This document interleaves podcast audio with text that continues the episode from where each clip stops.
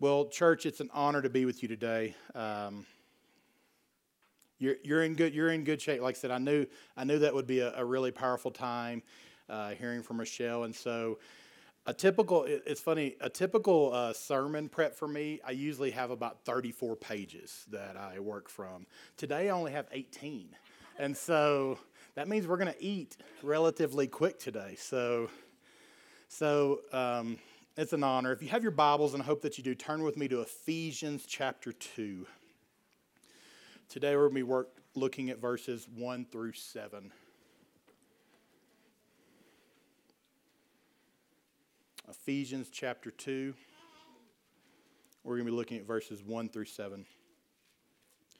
If you have been with us over the, the full course of our study to this point, mainly through chapter 1 as we finished last week, Today, we will see a great shift or a great pivot in Paul's letter. Uh, to this point, the Apostle Paul has given us a beautiful reminder of our fellowship, our inheritance, our identity that we have found in Christ. As we discussed last week, this comes to full reality in the body of Christ which is his church. Remember, we cannot separate the church from Christ's body, they are one.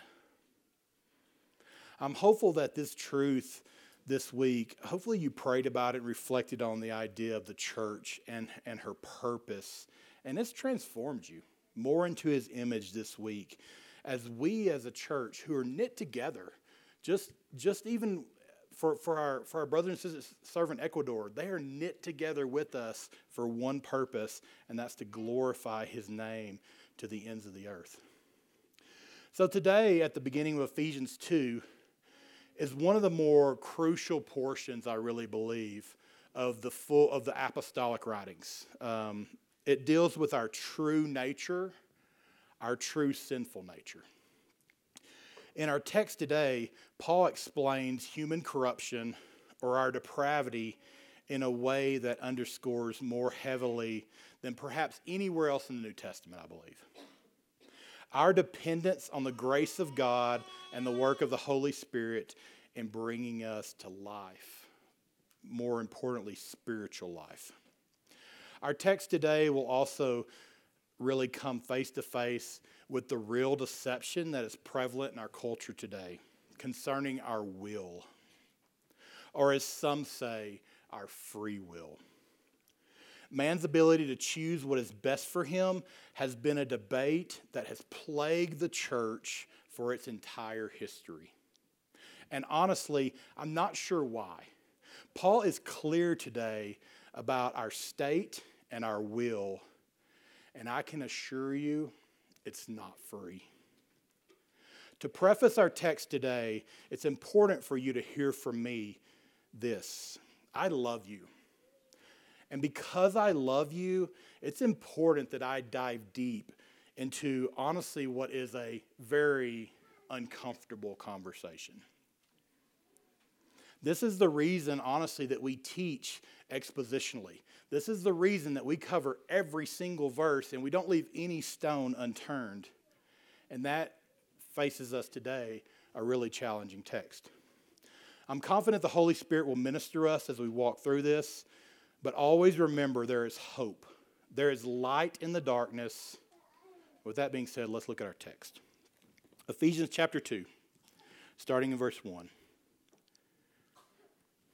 And you were dead in your trespasses and sins in which you once walked, following the course of this world, following the prince of the power of the air, the spirit that is now at work in the sons of disobedience. Verse 3 Among whom we all once lived in the passions of our flesh, carrying out the desires of the body and the mind and were by nature children of wrath, like the rest of mankind.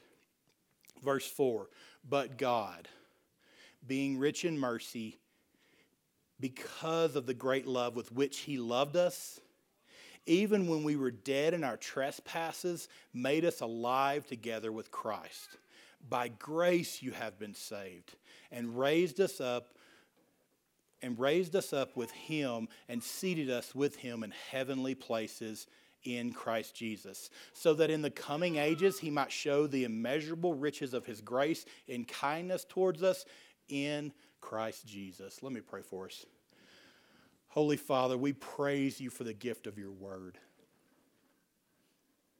Father, when we come across such a challenging text, Lord, um, it just it gives us great confidence of your word. Lord, today we confirm, we, we proclaim as one body that your word is without error. And your word, as Jesus said, is that which sanctifies us. So today, Lord, I ask that you would sanctify us in the truth, the truth of your word. And that today, Lord, we would truly reflect on um, the true uh, depravity of our nature and respond with praise due to your grace. We love you. In your name we pray. Amen. Paul writes, And you were dead in your trespasses and sins, in which you once walked, following the course of this world, following the prince of the power of the air, the spirit that is now at work in the sons of disobedience. This opening statement is, is a classic description of the, of the natural person's condition because of the original sin of Adam. Paul addresses this statement to believers who once were in a state of spiritual death. It's important to notice that Paul uses the term dead. So important that we see that, showing that the former spiritual, spiritual state of these people was, in fact, lifeless. This is one of the areas that man centered theology rears its ugly head. Sometimes we hear statements like this Fallen man is so overcome by the power of sin that he is like a man on his deathbed, that he's extremely ill with no power to save himself. If he's going to be healed, he can't possibly do it through his own strength.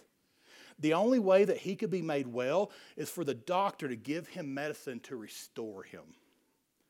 The man is desperately ill. However, that he doesn't even have the power to reach out and take the medicine for himself. So the doctor approaches his bed, opens the bottle, pours the medicine in a spoon, and brings it to the dying man's lips. But at this point, he must still, by his own power, his own will, and initiative, open his mouth to receive the medicine. There's also a prevalent analogy along these same lines that goes like this There's a man out to sea and he's drowning. And he's gone down three or four times. And the last time he goes down, they know that this will be his last time that he will drown. But the argument is that if we throw him a life raft, he still has to be the one to reach and grab the life raft and be brought in, right? The problems with these analogies that are often used to defend our free will or in church history, the semi Pelagian understanding of salvation. Honestly, these arguments do not hold weight of the Word of God. And I understand that many of you may somewhere fall in the line of this as far as what you believe man's role is in salvation. This idea that man is still good enough to work his way into the kingdom of God through his own merits is just not found in the scriptures. And while all of us here would say it's only by grace, as if the medicine for the dying man, the argument is that there must be a cooperation between man's will and God's will for us to be saved. But the problem here with that understanding or that statement is this Paul does not say that we were sick, does he? Paul does not say that we were sick in our trespasses and sin, does he? He doesn't say in our state that we are critically ill. He says we were dead.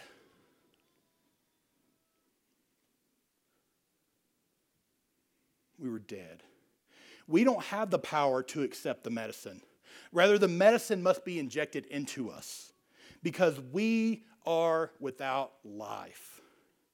With those conflicting ideas in view, let us look closely at what Paul says here through the inspiration of the Holy Spirit. He says, You were dead, and you were dead in your trespasses and sins in which you once walked, following the course of this world, following the prince of the power of the air, the spirit that is now at work in the sons of disobedience.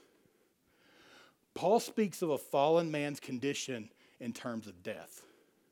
His point is to describe man's true spiritual state, not his biological state. And I think this is where sometimes the confusion lies. Obviously, when we come into the world, we're alive, right? We have minds that function, we have hearts that beat, wills that choose different things. You, in fact, chose this morning whether or not you would get your family up and you would come to church. We have affections, we have emotions. Yet, because of the sin of Adam in the garden, we are spiritually dead. Or, or better said, perhaps, dead to the things of God. He says, following the course of this world, there in verse 2, we were conformed to this world. We were following the prince of the power of the air, which is a reference to the devil, which is a reference to Satan. This is where an important biblical teaching comes for us today. And the theological term that I want you to write down is the word regeneration.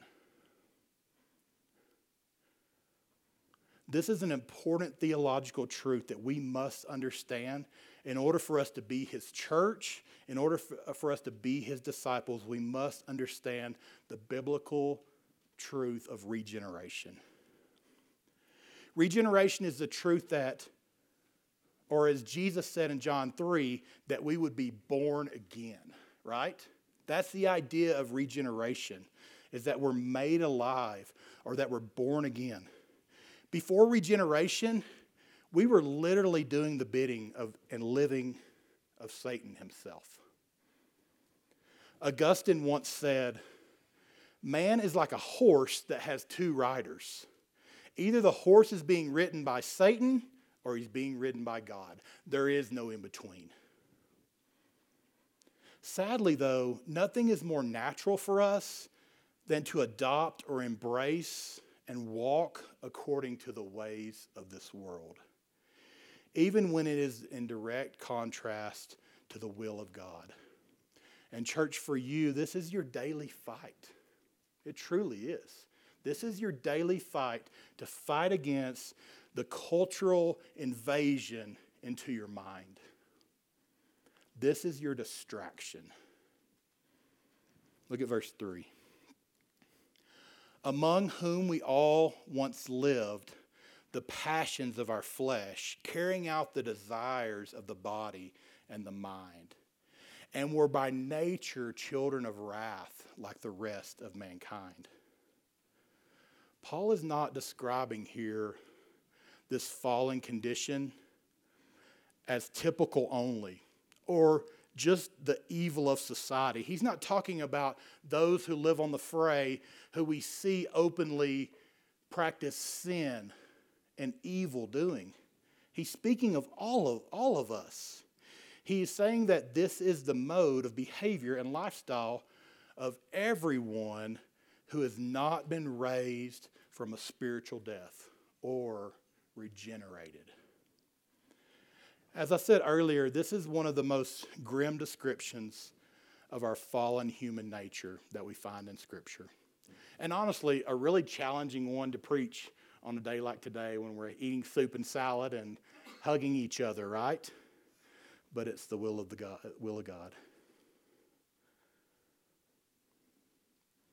This description that Paul gives of our fallen nature. But if we're being honest, this idea or this picture that Paul gives here in, in Ephesians 2, remember, he's writing to a, a body of believers in, in Ephesus. This conflicts greatly with our cultural view. If you're being super honest with yourself, this conflicts with it. Our culture, and perhaps even you say, None of us are perfect, but we're basically pretty good. You don't have to raise your hand, but how many of you said that or thought that? In fact, I believe that there's a popular country artist that has a hit song with the perfect lie at the title is that people are good. Paul is saying that the problem of corruption and sin is not tangent to human nature. It does not align. For my math friends, I use a math term there for you. Rather, it penetrates to the very core, rendering us in a state of spiritual death. The problem is not that the fallen man lacks will or free will, as we say today. The problem is, is that he has no desire for God. In our free will, in our brokenness, we will never choose God. Our freedom in our will is to choose destruction and sin. It's never to choose Christ in his righteousness. The desires of man's heart in his natural unregenerate state are, as, as God said in Genesis, only evil continually. Genesis 6 5, it says, The Lord saw that the wickedness of man was great on the earth, and that every intention of the thoughts of his heart was only evil continually. This does not mean that man is as wicked as he could possibly be. And I think that this is where that slider scale that we apply to morality, I think this is where the confusion lies sometimes, is that we see people who we know don't know the Lord, but they live a pretty moral life, right? It's really bad in Texas, in, in the Bible Belt, right? They were raised to say yes, ma'am, and no, ma'am, and they even know things about God. They're the first ones that will open the door for, for an elderly woman if she comes in. They do all the good things, but they know nothing about the grace of God. And so for that, we have this sliding scale of like, that guy's pretty nice. He's pretty good. And it's deception. It's deception, though, that lies in ourselves at times. And it's deception and perhaps excuse that you've made for a friend or a family member who you know has not trusted in Jesus. We say things like, they're a pretty good person. They work hard, right? They provide for their family. They do good things for society. They're not totally evil. It means that sin has such a hold on us in our natural state that we will never have a desire for Christ. Never. And this is why your, deb- your debate with you, your unbelieving coworker sometimes is completely fruitless and leaves you discouraged. Because in their, in their will, they want nothing to do with God. A really important note here. Nature here that, that Paul speaks of does not refer to man as he was originally created. Remember that. But refers to the fallen character of man. Church, there will come a day when we are walking in our true nature. And our true nature is when we are walking side by side with our Lord. It is the day when the new heavens and the new earth come that we are truly in our nature. Only now is just a broken shadow of what our true nature actually is. But the problem is, under the influence of a humanistic society, people have a notion that we are born in some state of innocence with no basis or no inclination in our hearts for good or evil. Church, you must hear me. This is not the case and it's not biblical. We are born broken. We are born in sin. We are born opposed to God. And that is why, in our very nature, we are, we are exposed to the wrath of God. Our sin separates us from God. But, and there is only one hope, and that hope lies in Christ Jesus. Verse 4 All right. The heavy weight, we're passing it, right? Verse 4 is one of the two of the most beautiful words in Scripture, right? But God. Say that with me. But God. Say it loud. But God. But God, being rich in mercy because of the great love in which He loved us, even when we were dead in our trespasses, what? Made us alive together with Christ. By grace you have been saved. But God.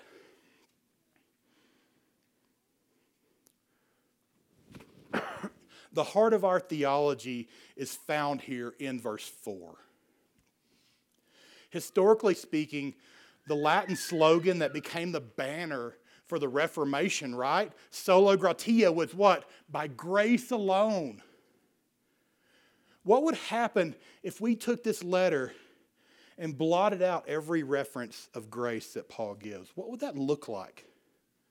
At the very core of Paul's teaching to the Ephesians is the concept of grace.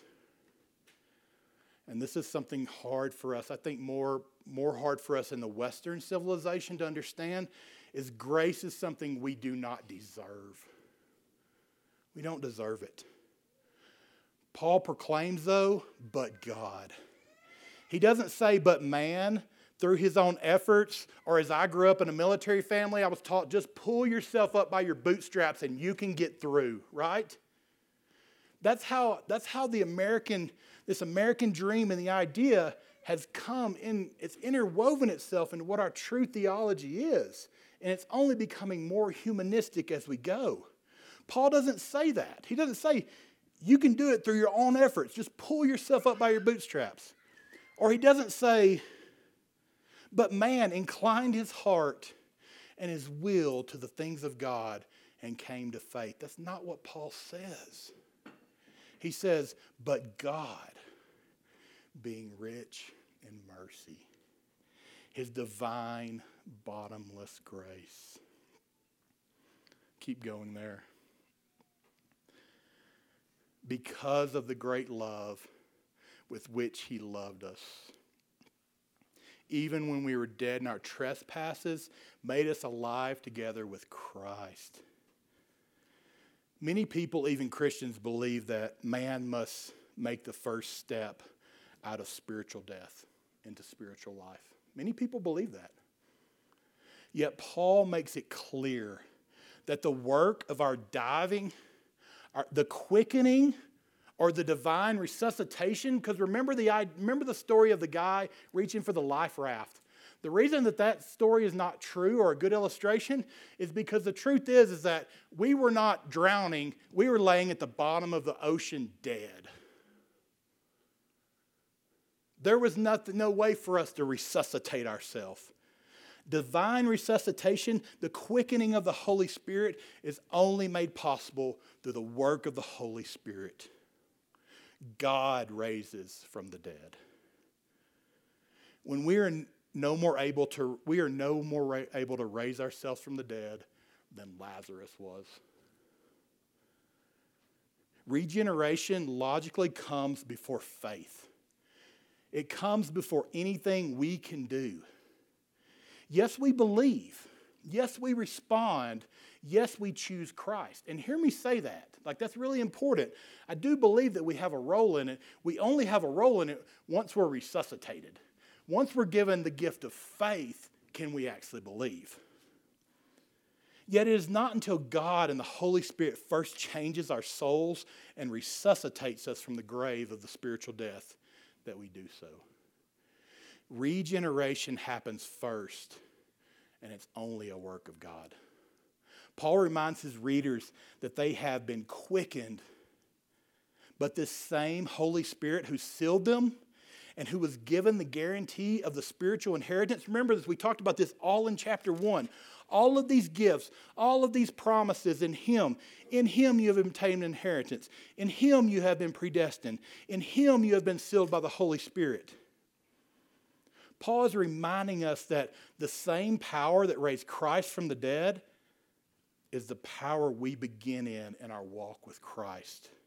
It is the power with which we receive a spiritual life. It's vitally important text to describe the work of the Holy Spirit that we call this regeneration. In the words of Jesus, we speak of he speak often of the rebirth or what it means to be born again, by which we are brought from spiritually dead to spiritually alive, right? 2 Corinthians 5:17 If anyone is in Christ he is a new creation. Behold the old has passed away. The new has come. Dead to alive not sick to better. Dead to alive.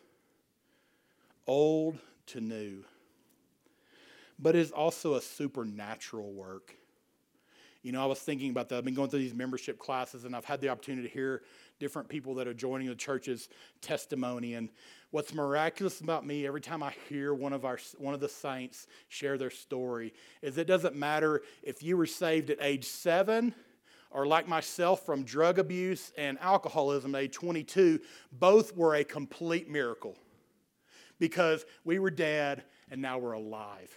Hallelujah.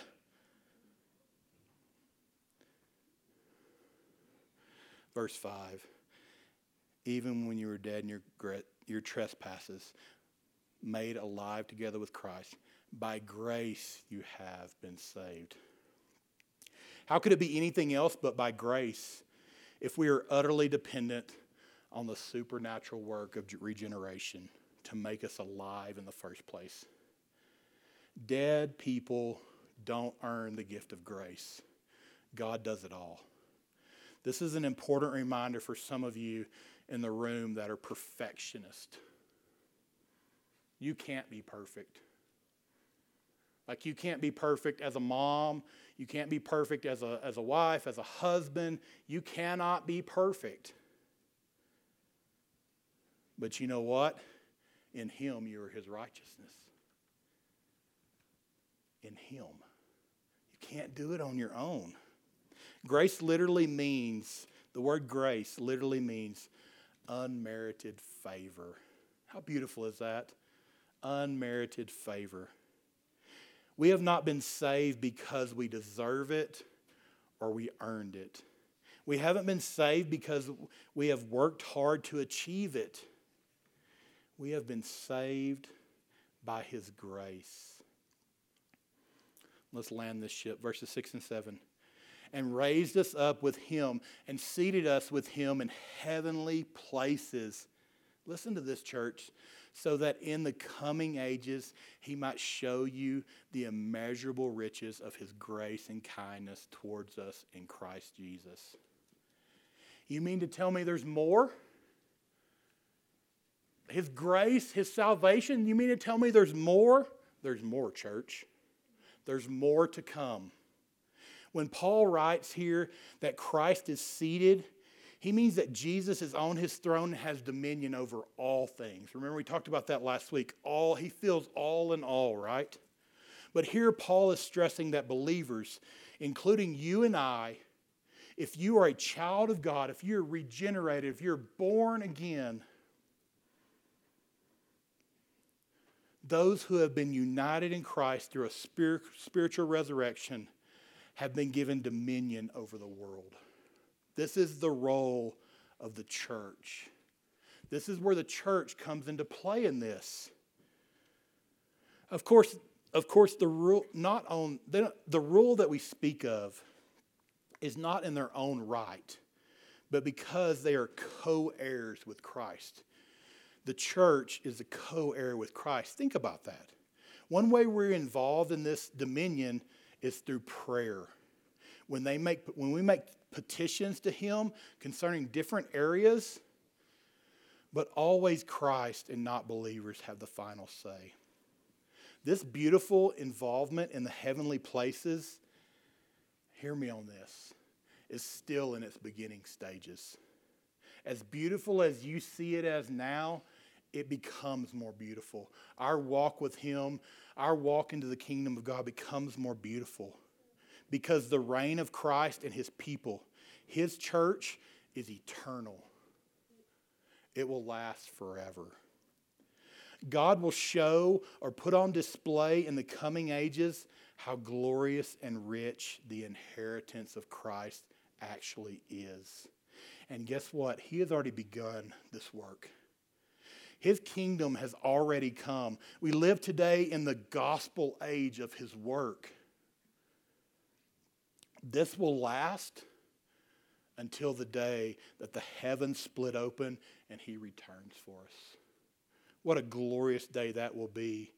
And at that point, God will reveal other glories, which will be the, the, new, king, the new heaven and the new earth.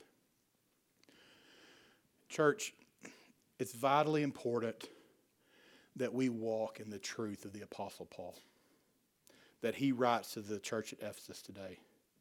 As his church, we must understand and live in the truth of the word. This includes that the truth of our spiritual stage when we were born.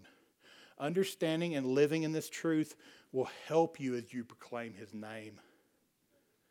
As you make Jesus non ignorable, you're proclaiming that God raises the dead. I hope that through this truth today that you are reminded of the grace that he has granted you. That while we were dead in our trespasses and sin, Christ has made us alive in him. It, it honestly blows me away that when we think about that, when, when we're up here singing, while all of us are not just like hands up in the air and just yelling to the top of our lungs, because that's how much praise He is due. That is the level of excitement that He is due. I wonder sometimes when we worship, compared to the way that we cheered on San Francisco versus Green Bay last night, was our excitement the same? Was our excitement to a football game equal to what it is when we sing praises to our King who raised us from the dead? That hurts, don't it? Because I know these Packer fans over here on the front row, like, we don't. Like, we give our praise to so many other things in this world. But we serve a God who raised us from the dead. What more do we have to celebrate, church? It's vital that we remember and give him praise for this truth. But God. Let me pray for us.